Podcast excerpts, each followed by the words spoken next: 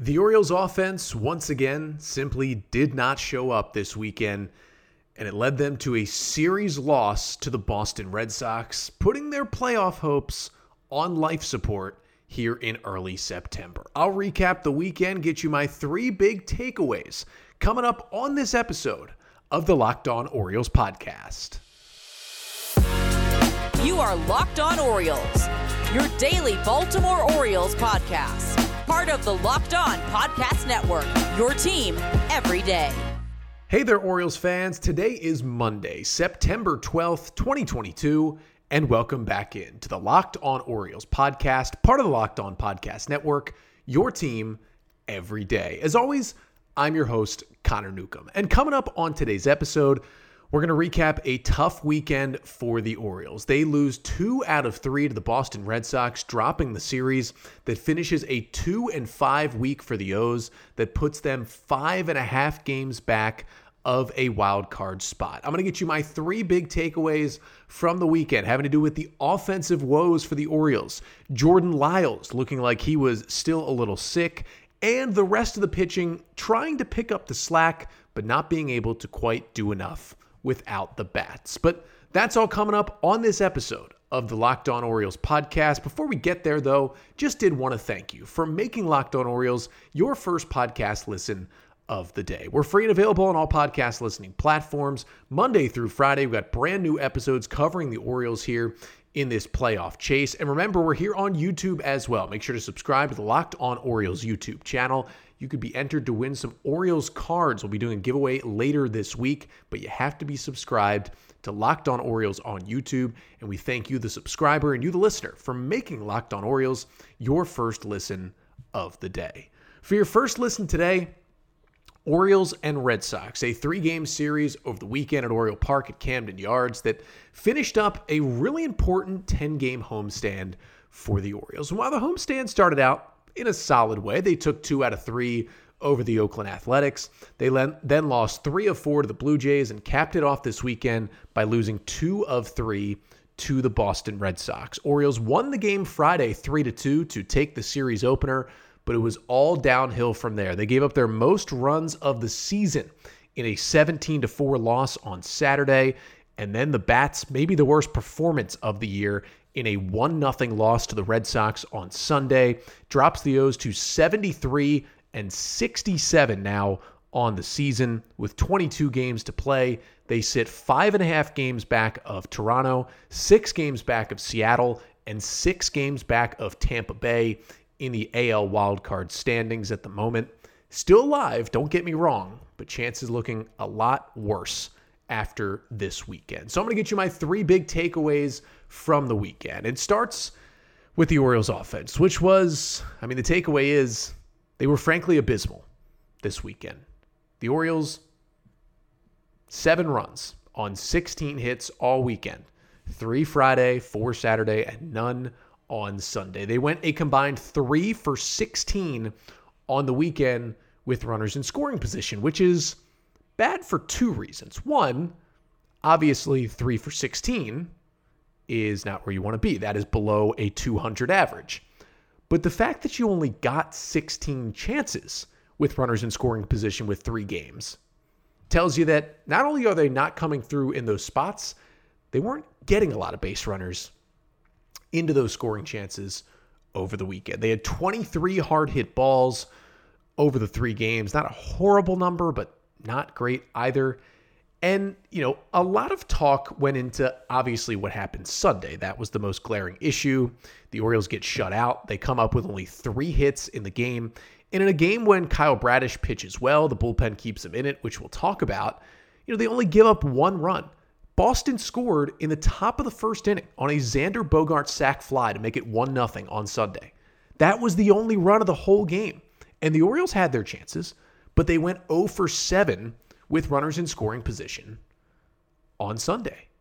And it was as simple as that. I mean, I think the inning that basically culminated everything that's been bad about the Orioles offense was what happened in the bottom of the fifth inning on Sunday. Now, the Orioles were facing Rich Hill, who had given up nine earned runs over just eight innings in his previous two starts. And the 42 year old lefty comes out there, pretty much dominates the Orioles through four scoreless. But he comes out in the fifth, facing the bottom of the order, and Rougned Odor is hit by a pitch, a slider that just gets away from Hill. And then props to Robinson Chirinos. He draws an eight pitch walk in which he was very patient, fouled off a lot of pitches, and got himself on base. And all of a sudden, Odor and Chirinos, who both been pretty bad at the plate this year, especially lately, make it first and second with nobody out for the top of the order. And, you know, I know that Cedric Mullins and Adley Rutschman and Gunnar Henderson all did not get the start against the lefty on Sunday. But you still have Ryan McKenna up there, who really has hit lefties well, you know, uh, right around a 300 average against left handers this season for Ryan McKenna. But Brandon Hyde puts the bunt on. And as listeners may know, not a fan of the sac bunt ever. But this one I get a little bit because the Orioles have struggled to hit so badly. Hyde feeling like, okay, McKenna is a solid bunter. If he can get one down, get us second and third with one out, we're playing for one or two runs here. Maybe, you know, with the middle part of the order coming up with Santander and Mountcastle, they will at least give us a sac fly or something. And at the very least, because we're struggling so much, let's tie this game at one and go from there. And I kind of got that thinking. But of course, what does McKenna do? Well, he pops up the bunt on the first pitch into foul territory. There's out number one. And then Santander strikes out, and then Mountcastle strikes out, and there's your inning. And the O's had a couple more chances down the stretch. I mean, they got Odor to second with nobody out in the seventh and couldn't bring him home. But that inning just was a microcosm because they actually got guys on base, and then it's just forcing the issue a little bit because they're pressing with the bunt, of course. And then the strikeouts have continued to be an issue it's hurting to watch this Oriole offense. And name wise and production wise, they're not terrible. This is not a bottom five offense in baseball this year by any stretch, but they're not playing well right now. And again, I know there was talk about what that lineup looked like. It didn't look pretty. Adley Rutschman getting, you know, a, a day off. He usually gets on Sundays. Mostly he'll DH, but because it was a lefty in Rich Hill, he struggled against lefties. He sits, did, of course, pinch hit in the ninth, make the final out of the game. Cedric Mullins has struggled against lefties. McKenna's been good, so McKenna starts and Mullins sits. And Gunnar Henderson, for the first time since getting called up, was on the bench. And Henderson was, I mean, he was a pinch hitter in the sixth inning, so he still played in this game. He has not sat a full game since getting called up. He deserved a day off at some point. But at the end of the day, A, if the other guys aren't hitting and other stuff isn't working, I mean, why not try a lineup that looked like that? Obviously, it didn't work. But the O's offense has been so bad, it kind of feels like it's at the point where let's mix some things up a little bit. Let's put out a lineup that they had on Sunday. But the other point is everybody's struggling.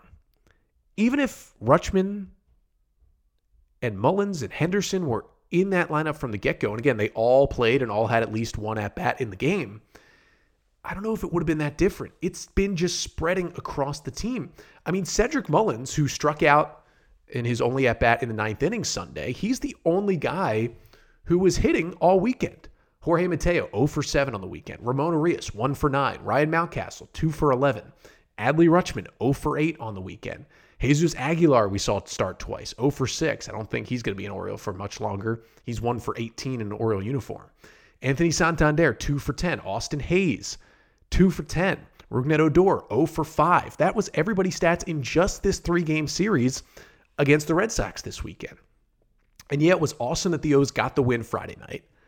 But they basically got that win Friday night, like we'll talk about, because they pitched well out of the bullpen and they got their only big hit of the weekend on Friday. All three of those runs came in one inning. It was in the sixth inning. Of course, Xander Bogaerts had the two run homer in the third to put the Red Sox up 2 0 on Friday. The O's got three in the sixth. That was their only scoring. They load the bases. They score a run on a pass ball. Mountcastle draws a walk to load the bases again. And Gunnar Henderson comes through with a two run single to put the O's up three to two. And they still made a couple more outs with multiple runners on. Didn't score again, but the bullpen held on, even without Felix Bautista, to get that three to two win. But that was it. That was the one big hit they had all weekend. And that is an issue. And again, it's not just, oh, Chirinos is playing, oh, McKenna's playing. That's why there's not scoring. Nobody's hitting. Nobody's hitting. And that's an issue. Rutschman's been solid, and Mullins was good this weekend. but some guys just got to step up and produce, especially five through nine in the order, and nobody's doing it right now. And it's costing them playoff chances because, as well as they can possibly pitch at times, if you can't hit, you're not going to keep up with the team you're chasing, the Toronto Blue Jays, who you could argue have the best offense in the American League. It's not going to work out for you if you're hitting the ball like this. But the hitting wasn't the only problem the Orioles had this weekend in the series loss because after winning the opening game on Friday, they sent Jordan Lyles finally back to the hill on Saturday. But he did not look like himself and he got roughed up. And we'll talk about why that was the case coming up next. But first, as you gear up for fall, you need the right people on your team to help your small business fire on all cylinders. And LinkedIn Jobs is here to make it easier to find the people you want to talk to faster and for free. You can create a free job post in minutes on LinkedIn Jobs to reach your network and beyond to the world's largest professional network of over 810 million people. They've got simple tools like screening questions that make it easy to focus on candidates with just the right skills and experience so you can quickly prioritize who you'd like to interview and who you'd like to hire. And as someone who's been on the other side of this, LinkedIn works. And it's why small businesses rate LinkedIn jobs number one, delivering quality hires versus the leading competitors. So, LinkedIn Jobs, it helps you find the candidates you want to talk to faster. And did you know that every week, nearly 40 million job seekers visit LinkedIn? So, post your job for free at linkedin.com slash MLB. That's linkedin.com slash MLB to post your job for free. Terms and conditions apply. So the Orioles lose two out of three this weekend at home to the Boston Red Sox. They're now five and a half back of the Toronto Blue Jays. Toronto took two out of three from the Texas Rangers. Seattle, they took two of three from the Atlanta Braves. And Tampa actually did lose their series in the Bronx. They took just one of three from the Yankees this weekend. So the O's just kind of kept pace with Tampa and lost a game to Seattle and Toronto. Not a good weekend in the wild card race. And I talked about the offense. It was terrible, plain and simple. It was the main number one, no doubt about it, reason why they lost this series. But my second big takeaway from the weekend is that Jordan Lyles was clearly not okay yet when he made his start on Saturday. Now, we know Lyles was supposed to start way back on Monday in one of the games of the Orioles doubleheader against the Blue Jays, but he woke up feeling sick and told Brandon Hyde he felt he could still go. So Hyde scheduled him as the game two starter. And then I was in the ballpark for this. Jordan Lyles warming up in the bullpen. And about 10 minutes before first pitch, he goes back into the clubhouse, decides he can't go, and he's scratched. And the Orioles say he has a stomach bug. So the O's had to start Keegan Akin, basically do a bullpen game, and of course, lost the back end of that doubleheader on Monday. So then he was away from the team for a couple of days with the sickness, rejoined the team late in the week. And after the Orioles had optioned Spencer Watkins down to AAA Norfolk, who was originally scheduled to be Saturday's starter, looked like Jordan Lyles was healthy enough to easily kind of slide into that spot and finally make his start on Saturday against Boston. And the O's were excited to get their innings eater back, but that's not exactly what he did. He may have eaten some bad innings and he was still feeling the effects. And, you know, you could tell from the very beginning that he just was not okay. And I mean, it's not just what happened in the first inning, which was bad. He goes walk, single, hit by pitch, and then 2 0 pitch, Rafael Devers grand slam to start the game. It's 4 0 Red Sox at the top of the first before Lyles even recorded an out in Saturday's outing. So that wasn't good.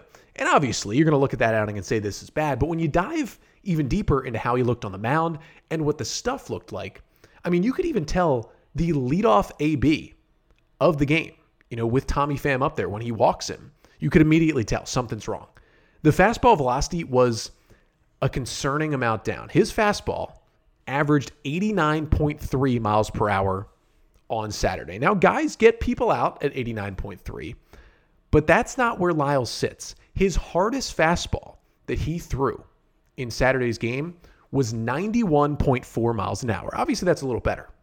His season average fastball coming into Saturday, 91.7 miles per hour. That is not good. If your hardest pitch is still slower than your season average, and remember, at 89.3, he was 2.4 miles per hour slower on his fastball on average Saturday than his season average. That is a concerning drop. When it drops about a mile per hour, sometimes that happens. When it drops two and a half miles an hour on average, you know something is just not right. And credit to Jordan Lyles for after the Grand Slam getting the next three outs, putting up a zero in the second, a zero in the third. And then he just kind of lost it again in the fourth, couldn't make it out of the fourth inning. And it just started the snowball effect basically for the Orioles bullpen in a game where they gave up 17 runs, a season high. Lyles ended up going three and two thirds, eight runs, seven hits, a strikeout, a walk, a homer, 77 pitches, and the velocity was not there. And then, of course, you know, you have Keegan Akin give up a couple more runs. Then, I mean, a disastrous first Orioles outing for Yennier Cano, who, I mean, the O's tried to get him through the eighth and the ninth, and, you know, he gave up one run in the eighth. They were trying not to use a position player, and Cano just could not get that third out of the ninth inning. So Ryan McKenna had to pitch. And Cano at the end of the day gets charged with seven runs on six hits with three Ks and three walks over an inning and two thirds. He was then optioned to Norfolk, and Mike Baumann is back with the team as of Sunday out of the bullpen. At least we got to see Ryan McKenna pitch, and he does, you know, he did get the final out, does have a zero ERA at the moment, but it was not good for Jordan Lyles. And he tried to, to mix in the other pitches. You know, he's been throwing his slider more often recently. He ended up using his slider 26 times. That was his most used pitch. And some of that had to do with the fact he just didn't have his fastball velocity, but he didn't have the slider velocity. I mean, the slider was averaging 77.8 miles an hour. That pitch averages 80 miles an hour on the year. That was down two miles an hour. His curveball velocity was down two miles an hour. The only pitch up in velo was his changeup that went from averaging 86 to 87. And that's usually a, a spot that looks like, you know, you're fatigued and something's going on. And now Lyles talked after the game, obviously saying he didn't have his best stuff. Um, and he just, you know, didn't feel his best on the mound. And, you know, he felt like he let the team down. And, you know, hopefully, hopefully, and this is obviously the most logical conclusion, his body was worn down. I'm sure he lost a little weight. If he got a, you know, a stomach virus like it sounded like he did, where he was away from the team for a few days, that can get to you. Let me tell you, that can get to your body, and it's hard to recover physically that quickly. And maybe he felt like, and the Orioles felt like he was ready, and maybe he just wasn't 100%, and he felt it out there on the mound. And so that is the hope that it's just that.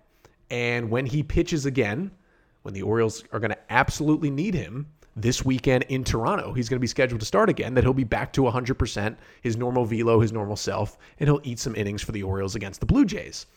But it just kind of shows, you know, how much it shook up the O's to not have Lyles pitch on Monday, to not have him all week, and then to have him not himself on Saturday and to give up a season high 17 runs and to have a use a position player pitching for only the second time all season.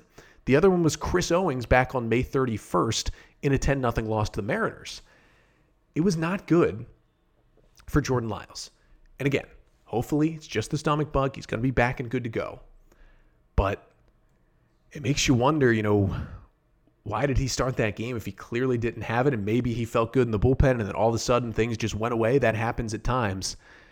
But it just was something almost that continued to snowball for the Orioles where it was just the worst break. We talked about it this week. Just the worst luck to have Lyles get scratched. Your innings eater get scratched in game two of a doubleheader of that importance. That was some of the worst luck I've seen the Orioles have in half a decade, what happened to them on Monday. And then to have him just not have that velocity back when everybody felt like he was good to go, just another terrible break for the O's.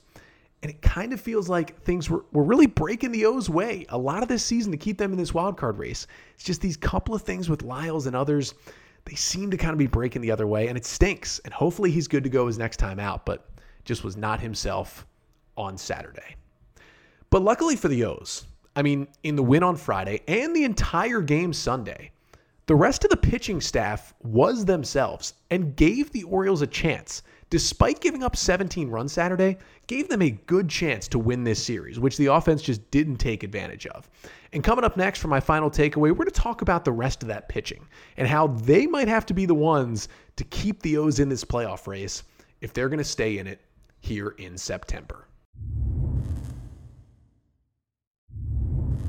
So the Orioles lose the series two out of three to the Red Sox to drop them to 73 and 67 on the year. Off day coming up today before the Orioles go to DC. A quick little two game series battle of the Beltways, Orioles and Nats at Nationals Park Tuesday and Wednesday. Then another off day Thursday before they basically fight for their lives in Toronto for a three game series this weekend. And I talked about this series kind of feeling like it buried the Orioles a little bit. Now five and a half back. The offense isn't there.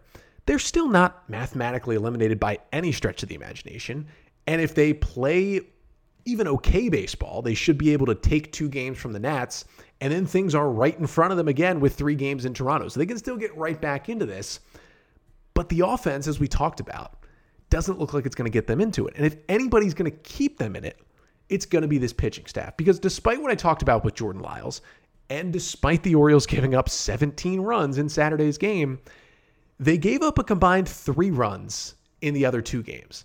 And if the Orioles offense had anything close to a pulse on Sunday, they would have escaped this with a series win, and we would have felt much better here on this episode. Because let's start with Friday. And listen, it is a little concerning that once again, the O's had a short start from Austin Voth in Friday's game. He goes just four innings, allowing two runs on five hits, five Ks, two walks, and a homer. Took him 88 pitches to get through those four innings, and he gave up eight hard hit balls as well just once again did not have the best stuff, but he grinded his way through those four innings, and hopefully the stuff will return. And he did have 10 whiffs, and he had eight on the curveball. That curveball was going crazy, but he did not throw his sweeper. You could tell he just maybe didn't have the feel for that pitch. He was going basically all fastball, curveball all day. So we'll see if that changes moving forward. But the bullpen came in and basically kept Boston right where they were after Bogaerts hits the two-run homer off Voth in the third. It's a 2-0 game. DL Hall comes in. Shout out to a big bounce back outing for DL Hall after the rough one on Monday. He throws an inning and a third scoreless out of the pen. Then how about Jake Reed, the sidewinding righty for the O's? I think he's sticking in this Oriole bullpen for the rest of the year and maybe even longer. He records four outs on six pitches, four outs scoreless. Those were a huge four outs in the middle of the game for the Orioles. Then Cionel Perez struggled a little bit, but got the big out he needed. Bryan Baker gets two outs, and then a four out save from Dylan Tate with a strikeout gave the O's a 3 to 2 win. And they did all of that without Felix Bautista. You know, we were a little worried when, you know, the O's were leading 3 to 2 and Bryan Baker came out of the bullpen in the top of the 8th inning. You know, after the O's had an off day Thursday, you have the whole bullpen rested and Cionel Perez faced the lefties in the seventh, you kind of figured, well, Dylan Tate gets the eighth, Bautista gets the ninth, and you try and get out of here with a one run win. But as soon as Baker came out of the bullpen, that's when you knew, okay, either Dylan Tate or Felix Bautista has something going on, and they are not available. And then when Baker struggled a little bit, although he got two outs, allowed only one hit, and we saw Dylan Tate warming, that's when you knew, okay, it's clearly Felix Bautista who is not good to go. And Tate came in, got a big strikeout after committing an error in the eighth to get out of a jam, and then rolls a double play to end the game in the ninth, gets a four out save. And the O's didn't have Bautista. He had some arm fatigue. Bautista did say, although he didn't pitch all weekend, that he was ready to go Saturday and Sunday if the Orioles needed him. So it seems like he'll be fine for Tuesday night in DC. But the O's bullpen, five scoreless innings out of the pen, four hits. And here's the interesting part one strikeout, two walks in five innings. They did all that with one strikeout. You know how they did it? No hard contact, four hard hit balls in those five innings. They just didn't miss bats, but they got soft contact. They let the defense make plays behind them. And it was big for the O's because the offense, they got that hit from Gunnar Henderson. That was about it. They got five hits and they won that game. And then, of course, you know, you have what happened Saturday 17 runs. But then you come back on Sunday and it's kind of a different story. You know, Saturday, Friday was eh, Austin Voth, okay, bullpen has to pick him up, and they do, which has happened many times this year. But Sunday was just Kyle Bradish jumping right back on it for the O's. You know, we know Bradish had the back to back amazing starts. He threw the eight scoreless in Houston, he threw the seven scoreless in Cleveland. And then in his biggest start of the year, he fumbled a little bit, pitching Tuesday night against the Blue Jays allowed some hits, allowed some runs, did not even record an out in the fourth inning, and the Oriole bullpen had to pick him up and win that Tuesday game. Well, Bradish comes right back on Sunday and gives the Orioles every chance they could need to win that game. I mean, he, you know, allows Tommy Pham to reach to start the game. Pham steals second, goes to third on a grounder, scores on a sac fly. Boston goes up 1 0 in the top of the first. And then Bradish just shuts him down. Seven innings, one run on just two hits, three strikeouts, and two walks on 93 pitches for Kyle Bradish, just seven hard hit balls. He had the stuff working. And again, it wasn't the crazy swing and miss stuff we've seen him have at times, but it was the good on the corners of the zone, soft contact stuff. Eight whiffs on 39 swings for Bradish, three on the four seamer, four on the slider. He threw mostly four seamers, which at times hasn't been his recipe for success, but he did throw a lot of sliders to go along with it as well, which was once again his best pitch on Sunday. And he just kept the O's in it. He threw 19 changeups. That was one of his biggest changeup days of the year. And he mixed his stuff perfectly. His defense helped him behind him. And the O's just kept this offense in it with Kyle Bradish. And when Bradish leaves after seven, Bryan Baker, Dylan Tate, Cionel Perez combined to throw a scoreless eighth and ninth to keep it a 1 nothing game.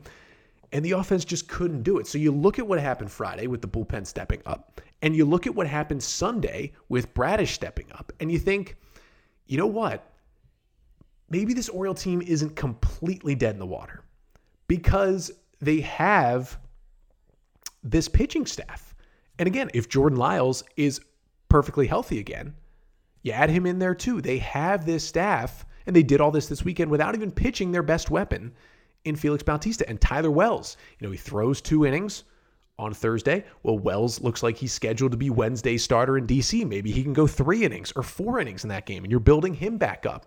And Grayson Rodriguez had a good looking rehab start on Sunday in Double A Bowie. He's getting closer. So the pitching looks like it continues to be there for the Orioles. Even though it hasn't been as good, the starting pitching lately, it's still the much better part of this team and can be the part that keeps this team in the race. The offense is going to have to hit somehow. But if the O's pitching can keep them in games like they did Friday and like they did Sunday, and maybe there will be a couple games that look kind of like Saturday, but if you win two out of three, you stay in the race. That was so frustrating about a 1 0 loss on Sunday against a not very good Red Sox team. This pitching could keep them in it. It really could. The offense has got to wake up. But it's crazy how we're here and we trust this pitching more than the Oriole offense. Who would have thought that would even be the case coming into this year? But that's kind of the big point. The O's are 73 and 67. They're still alive in September. Who would have thought that in general would have been the case at the beginning of the year?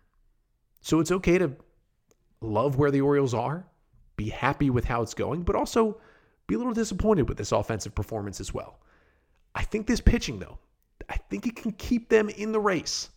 The question is can somebody get some big hits? And hopefully that starts to happen coming up in these next few games for the Orioles. But as I mentioned, they do have the day off today. Hopefully, can get in the cage and figure something out for those Oriole bats. And the next up, as I mentioned, two games in DC, two must win games against a terrible Washington Nationals team on Tuesday and Wednesday. But before that, I'll be back with you here on the pod on Tuesday. We'll preview game one between the Orioles and the Nats, and we will talk about an Oriole roster move over the weekend. They claimed a catcher on waivers, what it could mean for the Orioles roster for the rest of this season. And then we'll continue our Orioles MLB draft profile series looking at the guys the Orioles selected in the 2022 Major League Baseball draft. But that's all coming up on tomorrow's episode. Until then, I'm Connor Newcomb, and this has been the Locked On Orioles podcast, part of the Locked On Podcast Network. Your team every day.